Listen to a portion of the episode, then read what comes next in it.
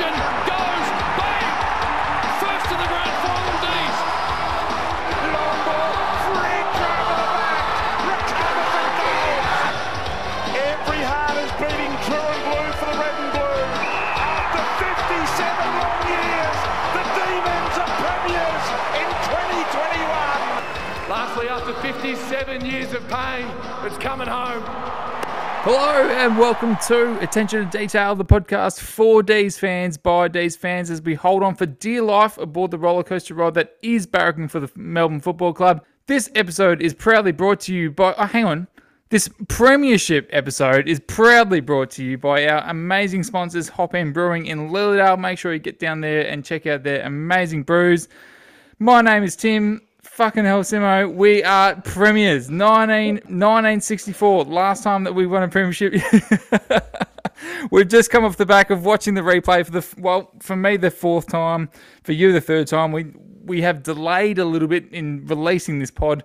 We've really taken every opportunity this week to just let it all soak in because it's still hard to believe that the D's are the premiers in 2021 it's all surreal, mate. How's this week been for you? How's the feeling settling in? Does it seem real yet? Mate, I think after watching it for the third time now, I think it's kind of set in, but like all I can think about is how good it'd be to see the Premiership Cup with those players and just just lap it all up with the boys. Like it's mate, I would I didn't think the thought that 10 years ago we are just a basket case. And to think that where we've come from from to now is it, it's emotional. It's we've gone through a lot of heartache to get to where we are now, and I think just like from everyone, supporters, players, you know, all medical staff. I love talking about everyone because it's a together approach. We talk, spoke about with Kate Roffey earlier in the year, and mate, we've all come together to make this a real real life thing. It's it's just something that will never go out of my mind. And look, I think it's I've, I've got 50% fulfillment in my life. I think the other 50% will come from a real life premiership in uh, in the flesh. But um uh, I can't I can't say anything bad about winning a flag, man. It's uh it's amazing. There's nothing bad about it. I think yeah, it's it's certainly unique circumstances in the way that it, it, it occurred and it's yeah, as you mentioned there, like it's a, it's pretty unfortunate, and I've been pretty big on it the last couple of weeks. Just the whole finals atmosphere and something that these fans are missing out on in terms of being a part of that. But I think just taking away from the fact that Saturday night occurred, the D's and the fashion that that had happened, the way that the game unfolded, and the fact that we did have the two best teams for 2021 facing off against each other, and what was really tipped to be an all-time classic, and and probably everyone really thought that it was going to be a close game, but nobody was able to foresee what was about to transpire in that game, especially you know with one minute to go in the third quarter, and we're going to get into that a little bit later. But I really just like the whole reason for delaying this thing was was really about I know for myself and for you is is trying to just comprehend exactly what happened because it's hard. we spoke about it at the start. Well, you spoke about it a couple of weeks ago about just even just jumping on the podcast and even just getting bored on on all of this and what a year to to get on board and because we thought we needed to get pretty amped up to this podcast. Not well, we didn't need to, but we wanted to. We wanted to come off the back of watching it again, watching it together, really just embracing the moment and and, and really yeah, trying to let all the emotions really sink in because it's been one of those things that yeah we've been starved of that atmosphere a little bit but everybody's been doing their bit and being able to yeah wear the colors and it it's it's just incredible. It's um it's an amazing feeling. I've worn red and blue every day this week as I'm sure many of us have. Just the little incidental conversations that I've had with people on the street. No but people I have I don't know. It's I, you know, I went for a walk Sunday afternoon, and I was I was crossing the road, at a pedestrian crossing, and had a lady who had her windows down, and myself and Harper were all decked out in red and blue, and she starts pumping Grand Old Flag, the Checkers remix, just best. you know, absolutely fist pumping. I was just like, "Fuck, this is this is the best thing ever." Can you tell us, Simo, just from from your state, what did you do Saturday night? How was the lead into the game? We obviously had a bit of a chat with the Pressure Point boys the other night, but how did you like? How did you prepare for the game? What was what was your feelings around it? Well, well, obviously, being in Melbourne, you can't do a lot, so you have to sort of work out what you're going to do with the day. Um, being a night grand final, it sort of made it a bit interesting, and also made the wait so so long. So I ended up going to the partner's house, who, you know, she's a Carlton supporter, but grew up being a Melbourne supporter. and then, you know, things changed, you know, little bits and throws and everything, but to be honest, I couldn't be around my well, my dad's a Melbourne supporter, but my mum's a Bulldog supporter. So it made it really, really interesting in terms of choosing where to be grand final day. And oh, mate, it was it was a bloody long wait. Two weeks to to see the boys be in action. Like, you know, there's a lot of talk around, you know, 28 days since your last game. Like, you know, what will that matter? But you know, we've had that time to really get around each other. I think as as D's, D, I think the D's had a chance to you know really bond together, and I think they've got that just this the perfect mentality, which obviously will showcase later on that you know no matter where we are in the game, like we can flip the script and you know play the way we want to play to get the best out of each other. And on the day, mate, I tell you what, in the sec, uh, we'll go through a little bit more, but in in short story, I had to do a new run because of how amazing it was to to endure the premiership. We're fucking premiers, mate. What the hell? We're premiers. so hang on, where, so where was where where did this nudie run take place, and for how long, and what time was this all happening? All right. Well, obviously you have to you have to be respectful to the players after the game. You know, watch the watch the, watch the aftermath, and uh, decide to strip off, which, funnily enough, in front of my uh, future father-in-law and mother-in-law, which was probably a little bit of a dulling moment, but they were all about it. Um, wrapped the scarf around the uh, around the old fellas and went for a trundle down the street. Funnily enough, uh, I got some good friends the next street down. Probably shouldn't have done it, but ran into the house, blasting the Melbourne theme song on my speaker. Went in, went out, come back. It was one for the ages. I, I knew I was going to do it because how often does this come around, mate? It's no, I can't comprehend how amazing this feeling is, and I think D supporters are going to be celebrating this for a very, very long time. And you know, I just hope that you know when it comes to December time or when November, whenever Kate Roffey and also you know the restrictions allow us to, that we can actually celebrate this in the flesh and we can get around the boys and you know they can really feel you know what it's like to be us in in the moment where you know obviously we didn't get to see it hand in hand but i think we they'll understand how much impact it's had on our lives especially during this really tough time. And you know we just hope you know in the future that they can win one right in front of our eyes because i tell you what that's that's when the tears will start really flowing it probably didn't take until watching it again sunday morning first thing waking up and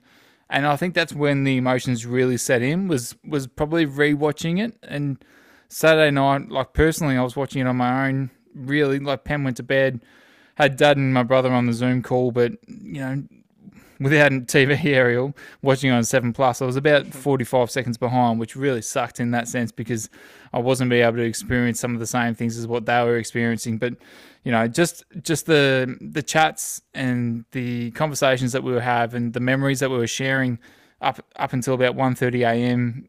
on on Saturday night was was so special. Like it's it's obviously really unique the situation that we are in and unfortunate that we couldn't all be together, even to watch it at home, to be together, um, let alone being at the ground. But it was one of those things that yeah, rewatching it was where I think everything really sort of truly sunk in. And even now, watching it again, I mean, you and me just then could, could sit back and just really enjoy watching the game. And we knew everything that was about to unfold. But I think the history that's gone down, the way that the players just stood up and and just accept the fact that the Demons are premiers, which still sounds weird to say, the fact that, as I said, 10 years ago, five years ago, we're looking at being from, yeah, 2018, where you're being on a high, made the prelim, then you get spanked, and then the second, and then the year after, you finish second last. Like, you just wasn't ex- sure what to expect from this club. But I think it's such a, such a testament to the club and to the leadership behind the club and to everything that everyone's built towards that we are now, we're, we're destined for, for sustained success now. I think we're not looking at a team that is just good for for one. We're looking at a team that I've I don't want to say Geelong esque from 07, but it, but it's I think with the age demographic that we've got, like there's no reason why we can't be up and around it for the next 10 years, honestly. We're, we're going to be in a really successful time for the Melbourne Football Club. And hopefully, as you mentioned, like, don't get me wrong, there's people out there that would love to just see one premiership, regardless of whether it's at the G or not. And yeah, I'm, I'm the same. I can die happy to say, yeah, we saw, saw them win the flag. It'd be absolutely cherry on top to be there and to witness it and to be part of that atmosphere. And I know that they're, they're like the players and the club, they all know how much back in Melbourne, how much everybody is probably a little bit hurting that we're not there, but they understand how much it means to us, and it's been mm-hmm. such a yeah, so, such a massive part of it. But I think we can continue to go on to this, but we we probably should move to the game because it was such a cracking game and it, unique in the way that it really unfolded. Because it, it, if you look at it, it's probably not besides our final series. You wouldn't really describe it as a Melbourne as a typical Melbourne game, would you? Given how strong our defensive work has been all year, there's no way that this is the typical Melbourne game. And I think I'm so proud to think that Melbourne have found another way to win. They just found another gear because this game really didn't it didn't reek of probably the defensive Melbourne that we've seen all this year, and it just goes to show it's it's a completely different ball game for finals. And and Melbourne turned up, and we were able to find the right gear at the right time, and absolutely blew the doggies out of the water. Hundred percent. I think in this game we'll be able to unpack the four quarters and you know the feeling around those four quarters and you know really marvel on those players that have really you know set the tone, especially early and then you know at those crucial moments, especially in the third quarter.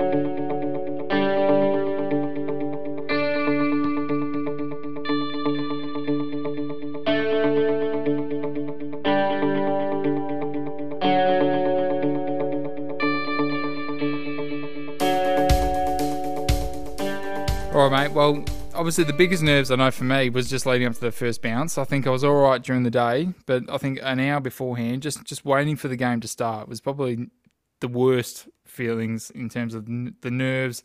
Really came to show, and I was yeah pacing the house, just trying to keep myself busy. But let's think about it. Let's start it. First quarter. What what was your first instincts? What did you what did you see happen? What unfolded? Look, to be honest, even the start of the game, I know Viney gave away oh, more so it was Clary. They gave away the first free kick at start, but Viney was right into those midfielders, and you can see that he was just destined, destined to do whatever he could to get the win. Um, I think a lot of the players like were very, very structurally minded in terms of defense. Um, I know we ended up kicking four goals five to one goal two in the first quarter. Um, you know, there's a couple of misses in Langdon and Ben Brown towards the end, which could have, you know, really blown the game out in the first quarter. Um, but I feel like we really set the tone early.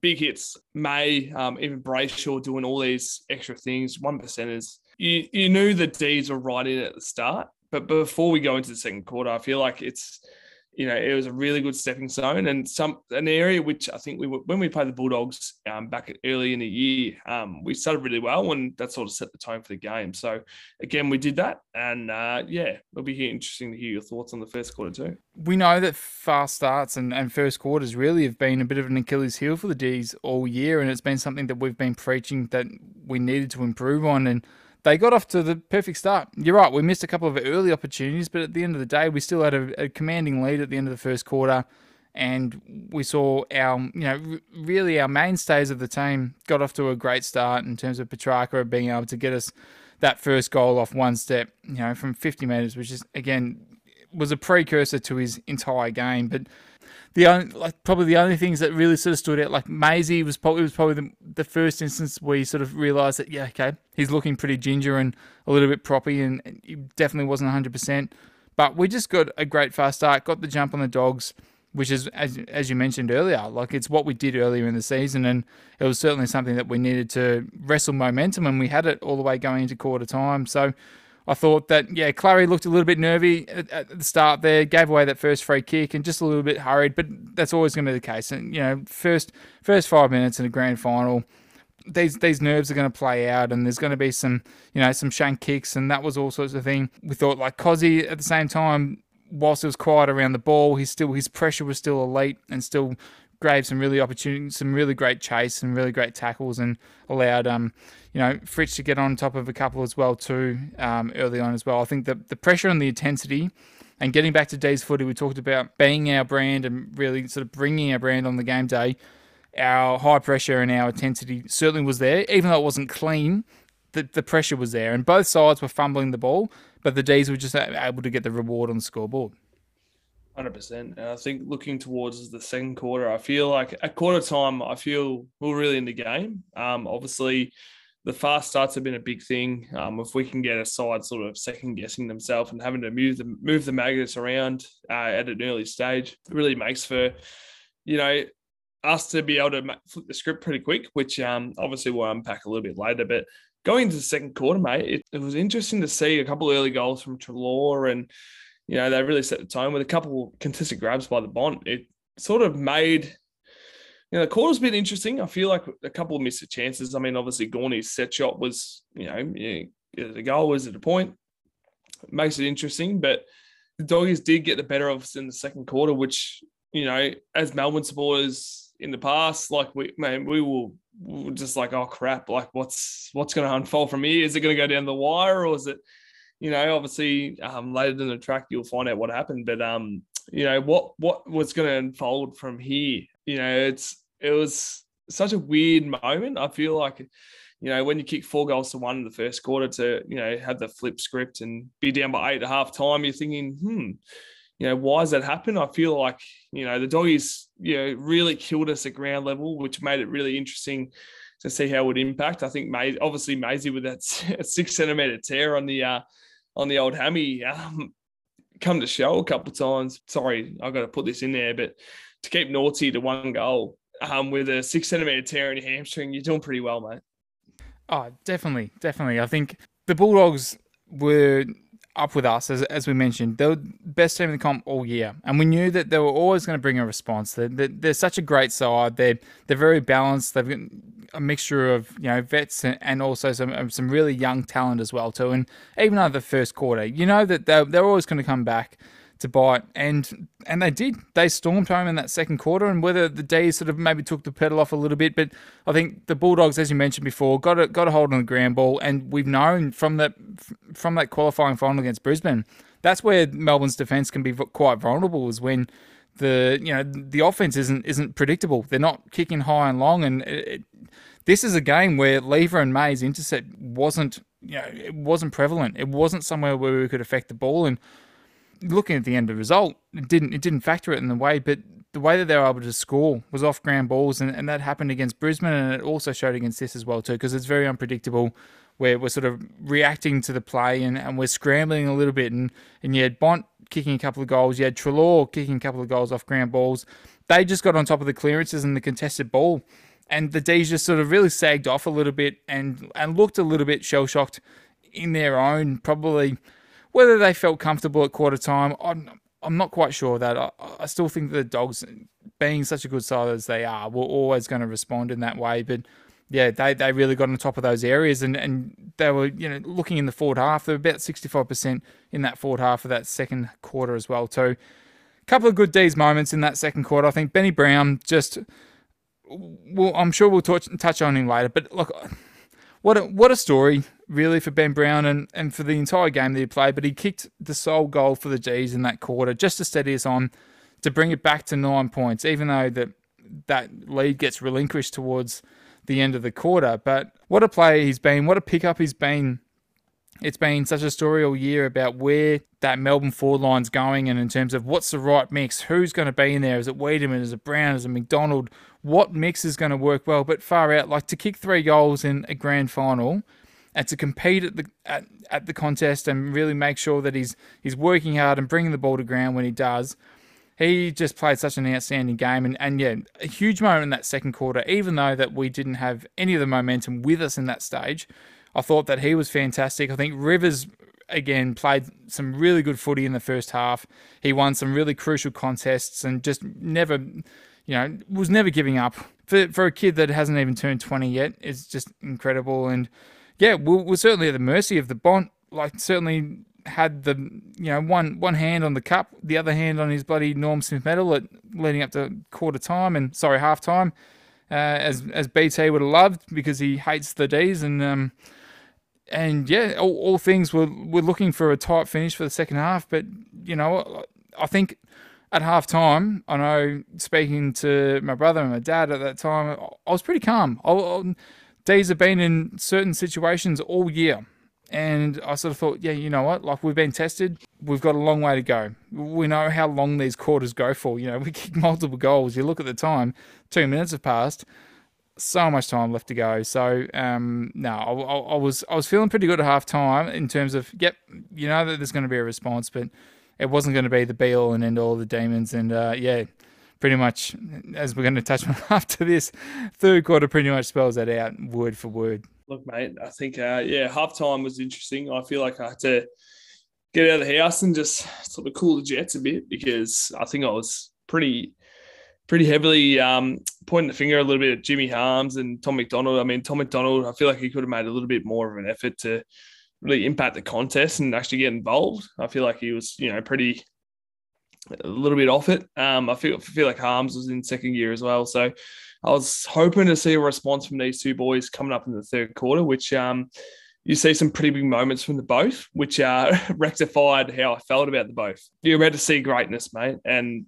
In, in the third quarter, I couldn't have scripted any better to set the set the game up the way we did. Obviously, for the more than more than half the first quarter, we it was sort of just gritting, grinding. Um, I know the doggies kicked two two goals to our none most way through. We kicked an early point with Frida in the first in the third quarter. Sorry, um, thinking, oh yeah, here we go. We can you know get ourselves right back in it, being down by eight points into seven. Then found ourselves down by nineteen, and oh, I tell you what, mate, it's um, we're about to speak through the greatest quarter of football of Premiership quarter football before you before you get to that though, we, we were watching it before, and you said to me, and look, it was honestly hard to sort of take myself back to the exact moment in time on Saturday night. But when Bont kicks that goal, uh, you know, one and a half post height, like what are, what are you thinking in your head? Do you, like even just rewatching it then? I know you know what's about to unfold, but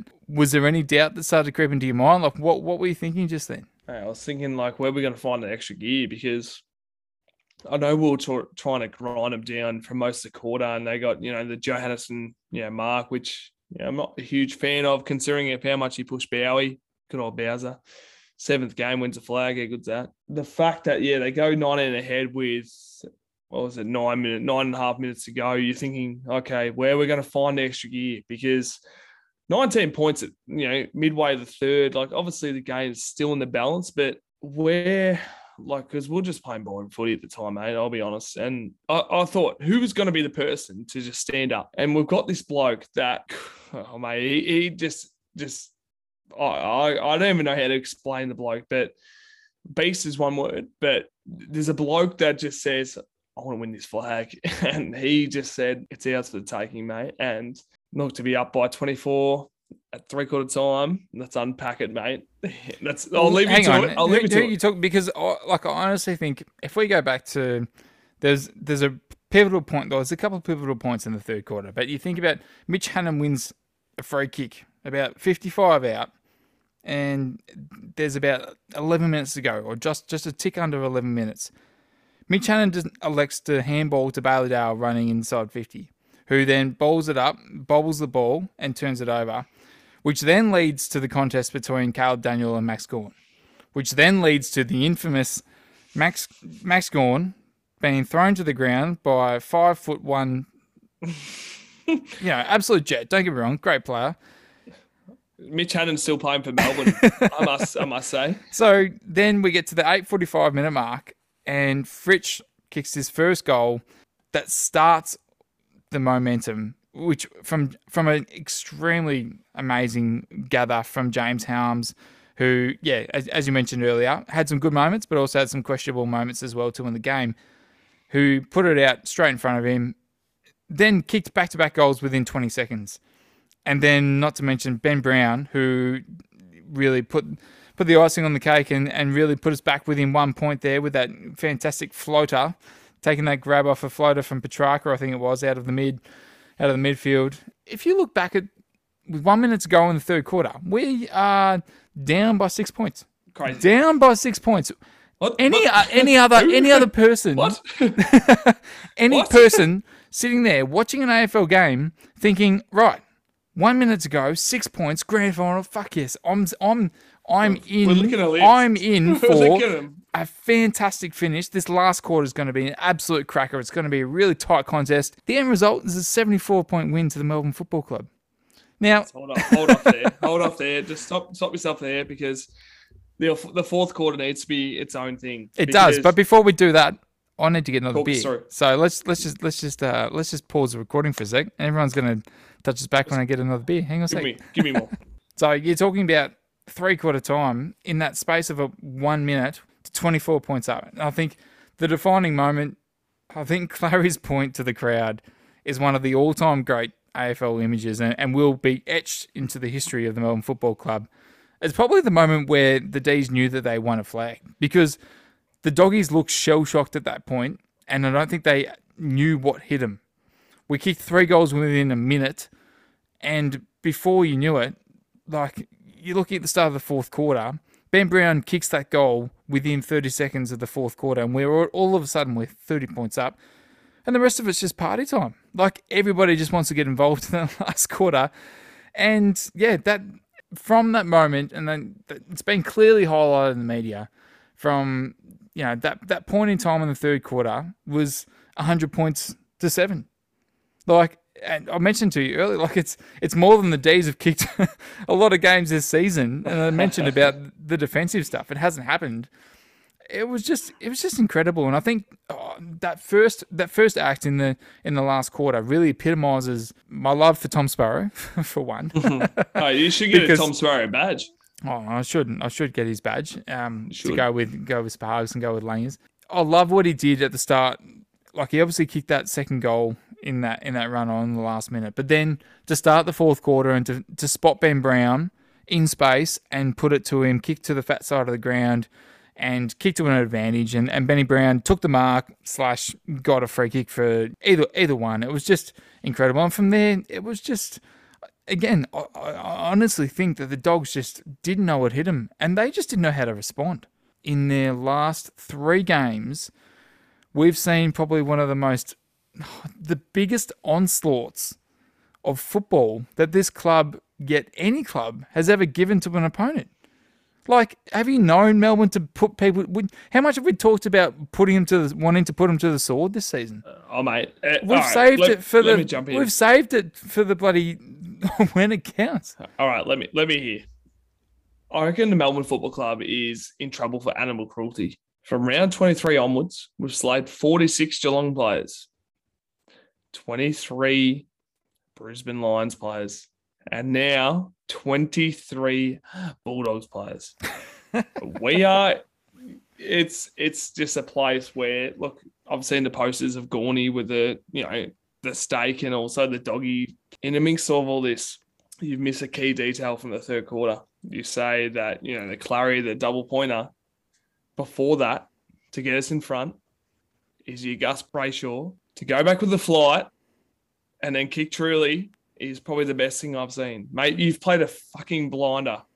Please make sure there's an E on this uh this podcast, Tim, because you've played a I'm not- fucking blinder. I'm not. I'm not in Angus control Brayshaw. of that. I'm not in Alright. control of that.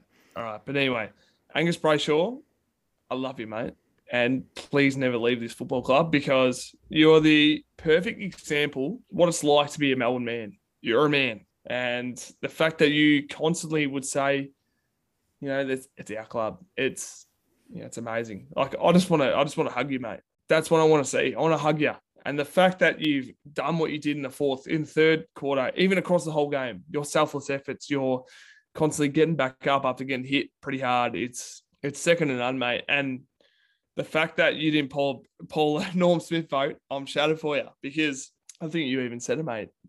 You got stitched. Like you were talking to the Premiership Cup, and the Premiership Cup was happy to see you.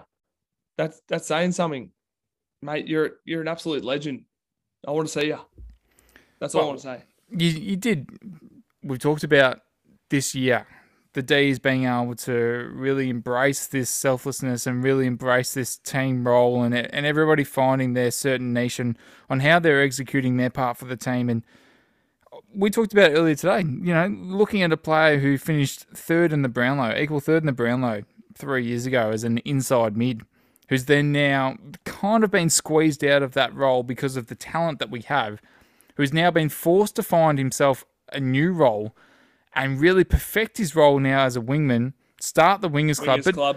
let's the Wingers Club. But let's let's think about Gus as a winger, how much he complements Ed Langdon in that sense because he's so defensively minded. His defensive work has been completely understated a lot this year. There's a couple of moments, especially in that third quarter. I mean, and it's not, it does not go unseen by Demon supporters and, and local supporters as well too. Sorry, footy supporters. His courage and just he's willing to be able to take a beating, to take a hit. Like there's numerous times where he took some absolute crunches throughout the game. For a player whose whose career was in jeopardy because of concussion, for somebody that has always led with his head first over the footy, who's had to reinvent himself now as a winger and being able to just be selfless in himself to be able to put himself to this role to make sure he's just working on those little things and is now a premiership player. And his goal as you mentioned before was the catalyst to really the onslaught that was going to happen at the end of the third and the begin and, and the entire fourth quarter. His role like it's history in the making. Like it's going to, he's going to be etched into the history books for the Melbourne Football Club as being somebody that had such a pivotal role for for the club and probably moments of his career by supporters at times has probably been yeah I'd say maybe a little bit dismissed but we know he loves the club. It was great to hear him speak after the game about what it meant to him but far out. He just it really just sums up what everybody has sacrificed their own game their own personal accolades that he can go in do those things. And that mark going back with the flight you know, the risk of getting a knee or a knock to the head, and to go back and to kick that goal and the emotion, the pure emotion on his face for somebody that kicked one goal for season 2021, for his second goal for this for the year to be that goal was just, oh, it's it's just it's beyond. Uh, like I don't, honestly don't have words for it. It's his performance is just one of the great performances of all time for Melbourne supporters, and I think it's going to be something that might not be heralded from an external point of view, but from an internal point of view, I'm sure from a club and from a su- supporters perspective, it's going to be yeah, it's going to be talked about for years and years. And and um, I'm so happy for him. And yeah, I think you've already you've already mentioned your love for him. It's um, nah, it's incredible, incredible to see. notice as well the uh, Norm Smith curse. Uh, 57 years. The great Norm Smith passed away at 57 years of age. And also, the Melbourne Football Club in the two, 2021 grand final kicked nine goals, three, 57. So there's your interesting fact for the podcast. So is that Um, that's that's a bit of fate. That is fate. It's fate. And It's also. It's it romance. is dismantled. It is every D uh, wording under the sun. Um, look, mate, there's a lot of players to go through. There's, I you say it's party time. It's time to commemorate what this football club has done. You could you could label 23 blokes. Now, thank you, Jimmy Jordan, too, because mate, you've you've played a pivotal role this year. Because mate, to be the sub in pretty much every game this final series, mate, that takes a lot of grit. Like, mate, you've just trained the house down to try and get a spot on the side, but you, you've had to be the 23rd man the whole time. But we thank you. You're a part of history, my friend. Mate, your your fight, your your season itself. You're a third year player and you've come in, you've played your role, you've been amazing. Thank you. And I'll look at all the players, like obviously Norm Smith, Christian Petracca. I love what you did with putting the medal underneath your shirt, mate. It it shows so much selfless character. Clay, Clayton Oliver, labelled as one of the most selfless players at the club. You're thunderstruck. I've seen it with all the videos, mate. Unreal. Bailey Fritsch kicked six goals in the grand final, number 31. Mate, Ron Barassi is so proud of you. Legend. Salem misses one target all game, 27 touches. Elite. elite. Let's go to Gus. We've spoken about how high Gus, how high Gus is on our life, mate. If you haven't done so already, check out the post game pod, not post game pod, the uh, post game interview with Gary Lyon. Top notch. That bloke bleeds red and blue. Ben Brown. Let's go through Ben Brown, mate. The bloke played debuted against his old club, North Melbourne, got the win. Happy days. Played three games, four games, kicked about four or five goals. Doing okay. Looked a bit shaky at ground level. Wouldn't really impact the contest. Shaky knee. Okay. Went back to VFL. Did pretty well. Got back in the side around round 17, 18. Look at him now, premiership player. A- told, hang up the boots. Hang on, let, let me let me go. Let me go. Let me go gets to gets to go to a you know says to explore his options. All right, mate. Well, that's all right. I'll find the premiership premiership side. Happy days. Ben Brown, top notch. You've actually impact contests. You brought the ball to ground. You straighten us up. Thank you, Jack Viney. Finals beast, legend. Love ya. Can we can we just stick on Vines for a second because that's that's who I was about to chime in for. Go I on. love what he said after the game, thinking about when he first got to the club and his first three games, and about the you know D's laughing stock of the competition. Probably in those first three games, they got beaten by a combined about 250 points. Think about everything that he's given to this club as a former captain, as our current vice captain. Don't get me wrong, of, of a premiership side being at the club for 10 years, given the family history, and whilst his on field performance might not get the same accolades as a Christian Petracca or a Bailey Fritsch, still to this, you know, we know as Demon supporters how important he is to this side. And, you know, we mentioned earlier and before the final series about, you know, there was, you know, he missed a couple of games because of a one shitty choice in terms of what happened during a game, but it just goes to show like his competitiveness and his his mongrel bastard, as, we've mentioned so much this year, it, it really does sum up his role at the D's, and, and we, we we're not the same side without him, and I'm so happy for him in terms of his you know his particular career because it is so decorated in the fact that his name is synonymous with Melbourne Football Club, um, with with Todd and and with with himself, and I'm, I'm so happy for him that he's been able to experience this because he's been one of those demons that has been there since the really shit times. And we talk about Jonesy and what he means to this club. He's been one of those blokes that got to the club when they were terrible, and he's been there from the ground up. And you can imagine and you can really picture how much this win would mean to him because he's really he's, he's seen the whole nine yards. He's he's been there the entire time, and it must be so much more rewarding to what more rewarding. It must be so rewarding to be part of a club, being through a complete transformation from basket case to premiership side. Um, I can can imagine what he'd be feeling. Hundred percent. Like as my doppelganger, like the bloke lives right through me, and you'll see with my profile picture if you haven't seen Simon James uh, and Jack Viney, myself, uh, very like. Um, not only him, but also Stevie May to play through a six centimeter, you know, tear through the hamstring. Like I think that's pretty amazing. And Cos Pickett, I know he didn't do much, but he's my favourite playmate. He's uh, he didn't do a whole lot in the granny, but just the little little things.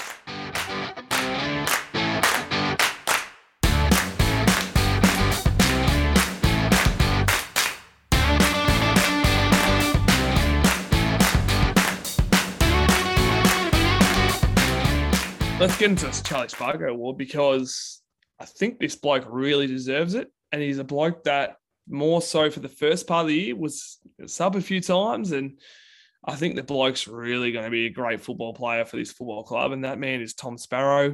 I think this the Spaz, like he he, he stood up in big moments, mate. He, that big goal, obviously, T Mac ushered it through the line, but not only that, but you know, to start the four, fourth quarter, you know, you set the ball up for um for Benny Brown, even in the first quarter for Fritter. Like I mean, obviously could have been you know shepherded through, but you know, real pivotal moments for that man. Good, got a good, really good penetrating kick, and I think you know with some more time in the seniors, this bloke's going to be one of the fan favourites. Definitely, definitely.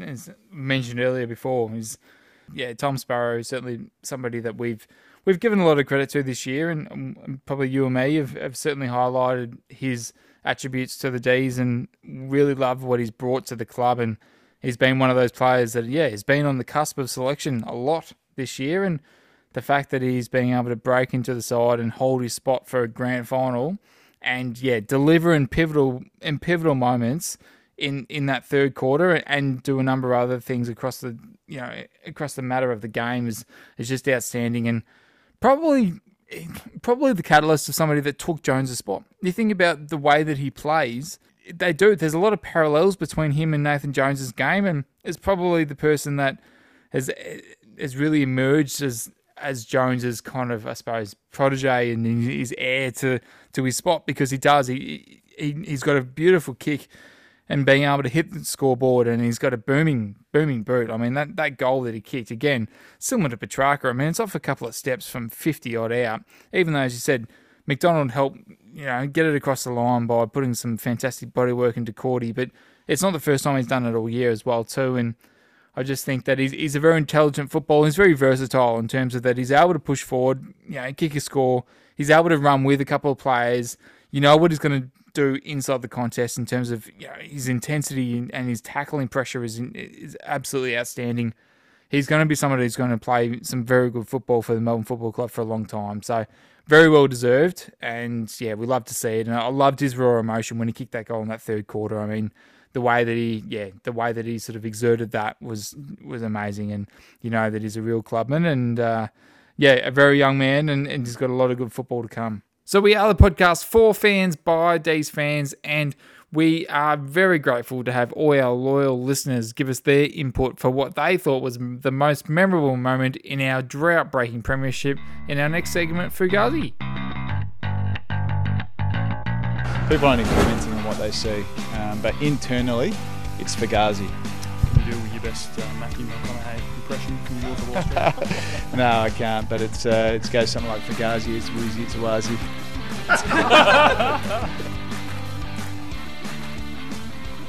So we had a lot of responses here, and the first one I'm going to go through is I'm not going to read the whole thing, but Grant Smith sent through a fantastic email, really detailed about all of his feelings and emotions, big moments, and his memories from Saturday night.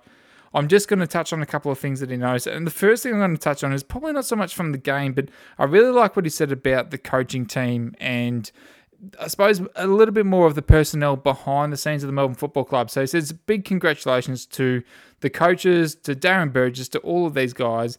They got the best out of this team, a healthy and fit team. So just hope Burgess's understudy has everything in hand. So we now know that Darren Burgess is now on the way back to Adelaide. Um, he's joining the Adelaide Football Club as part of their fitness team. He does have family ties in Adelaide, so that was it's probably one of the worst kept secrets in AFL this year, especially towards the end of the season. But I'm just going to read a couple of his big moments here. Jack Viney putting Jack Macrae on his hind at the opening bounce. Stephen May letting Mitch Hannan know that this is the grand final as Mitch ran virtually into a brick wall and Track opening his account with a bomb on the turn from 55 metres, which again we touched on earlier. What a fantastic moment it was. Thank you, Grant. I know you did. You gave me a fantastic email with a lot of detail. I can't read the whole thing, but thank you for your input there. Next, we have from Joe Lemary says, Can someone tell Luke Jackson that he is 19 years old and that he had no right to do what he did in the third quarter? Absolutely. I mean, his role in the third quarter and, and into the fourth quarter with his ruck work and his contests was just completely outstanding and also a fantastic decision by the coaching team as well to leave somebody who's having such a you know a massive impact on the game to leave Gawney out of the ruck contest there and and probably probably really discombobble the uh, the Western Bulldogs coaching team at that point, who would have certainly planned for Gawney to ruck predominantly of the game. To see Jacko then really play that large role and and the D's really benefit from his tap work and his groundwork as well too, and his follow up work in the middle was yeah a real masterstroke of uh, of genius from the coaching staff and and really yeah, it plays on the fact that whatever's working, you, you keep on rolling with that, regardless of who your superstars are. So well done. Thanks, Joe. Next, we have from Gary Little, and he's got a little bit again from behind the scenes. Says, I would like to acknowledge Peter Jackson and thank him for his service to our club. He came along when we were rock bottom and started the long road back to where we stand now. It took shorter time than expected. So thank you, Peter, and of course Roosy, who obviously worked very hard with our culture and which obviously didn't exist at that point. And new CEO Gary Pert, who I wasn't very supportive of coming to our club, but he has proven that he's proven me so wrong. So thank you, Gary. To the staff in the office, I've had many, many dealings with them and they've been magnificent. I'm not just saying that because we are premiers. I've been telling that a lot over the past six years. To the board, the coaches, players, support, staff, thank you from the bottom of my heart. I was at the 1964 grand final and have been a devoted member all my life, travelling down from Wodonga almost every week for the last 20 plus years together with my family, and we have four Trident memberships. So, Gary, I'm not going to read the rest of your post, but mate, absolutely outstanding contribution to the club. You're obviously a really devoted supporter, and we're we're very grateful for one to have you listen and and really give a great contribution to the podcast, but not only to the club as well too. And I really yeah can't even underestimate how you're feeling right now with the success that you're seeing. Obviously, being a part of the 64 Premiership would have been lovely, but now after such a long wait, it would be yeah absolutely outstanding to be to be part of this and after such a long time. So thanks, Gary. And last of all comes from our fantastic sponsor, uh, Jody Leonard, one half of Hop Hen Brewing, who says, yeah, Gus's mark in the third quarter which we touched on earlier as well, was it was just such a telling moment. And will go down in history as one of yeah I think in the Melbourne Football Club's history is certainly such a telling moment in our premiership success. And yeah really epitomises what the D stood for this year. And hopefully it's a sign of things to come.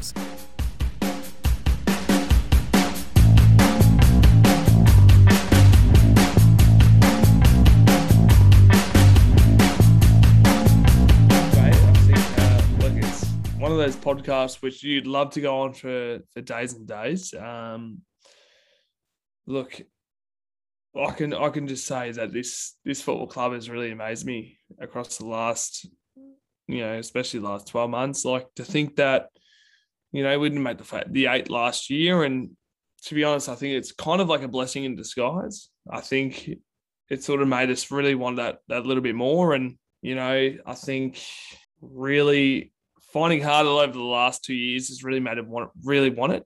Um, and to to really finish off the way they did, and the way they did it, to be honest, this final series has been a dismantling, a dismantling of other sides. Like it's it, it's something you can just only just marvel, and the fact that you can say that Melbourne Football Club is a premiership team is something outrageous because in my history, in your history, like I mean, we've had the 2000 grand final where you were what, maybe eight or nine. I was five, six.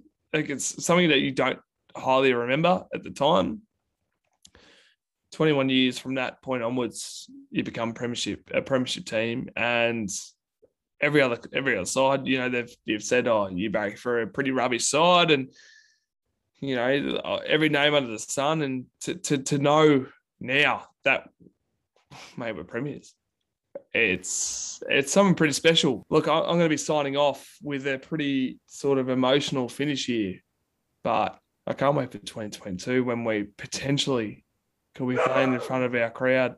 And I think to be able to showcase what we've done in 2021 as well, just to be able to show our faithful how much it means. Like, thank you to the Melbourne Football Club for this year. It's been tough. I've started from round four turns into a flag. it must have been destiny, mate. And look, we can't only wait Absolutely. to make sure it is in the flesh. Let's go, D's! Come on! Love it, Simo, mate. It's been absolutely unreal. It's again, it's it's still going to take some time to sink in, and, and I really can't wait to celebrate it with D's fans alike especially at the G. And I know the club is looking really hard into when everything opens up in Melbourne to being able to create the opportunity for D supporters to gather together and really embrace the moment and, and remember it because it's, yeah, it doesn't matter how many times we watch it, it's going to be incredible. And can't wait to sort of experience that moment. But nah, it's been incredible. We're not we're not going away. We're still going to have some pods coming out um, in the next few weeks. So this is uh, definitely not the last pod, but it's it's certainly watching the most rewarding thing, and, and certainly something I didn't see myself recording at the start of the year. And I'm sure many day supporters are feeling the same way as well too. But mate, appreciate your work all this year. Uh, it's been a hell of a ride, and yeah, we talk about it at the start of the pod. You know, supporting the D's is a hell of a roller coaster ride, and we mate, we've hit the pinnacle. We've hit the pinnacle, and as you We've hit it. mentioned, we as you mentioned, we're uh, we're far from coming on, on the way down, and we can't wait to can't can't wait to see what's ahead. So, thanks to all our supporters. Thanks to all the listeners. Make sure that you're enjoying every second of it. It's been yeah an incredible experience, and we can't wait to continue to embrace this moment. Um, and I'm sure all of us will be just taking it in its stride for the rest of our lives. So go D's, Premiers 2021. Here we go. Woo!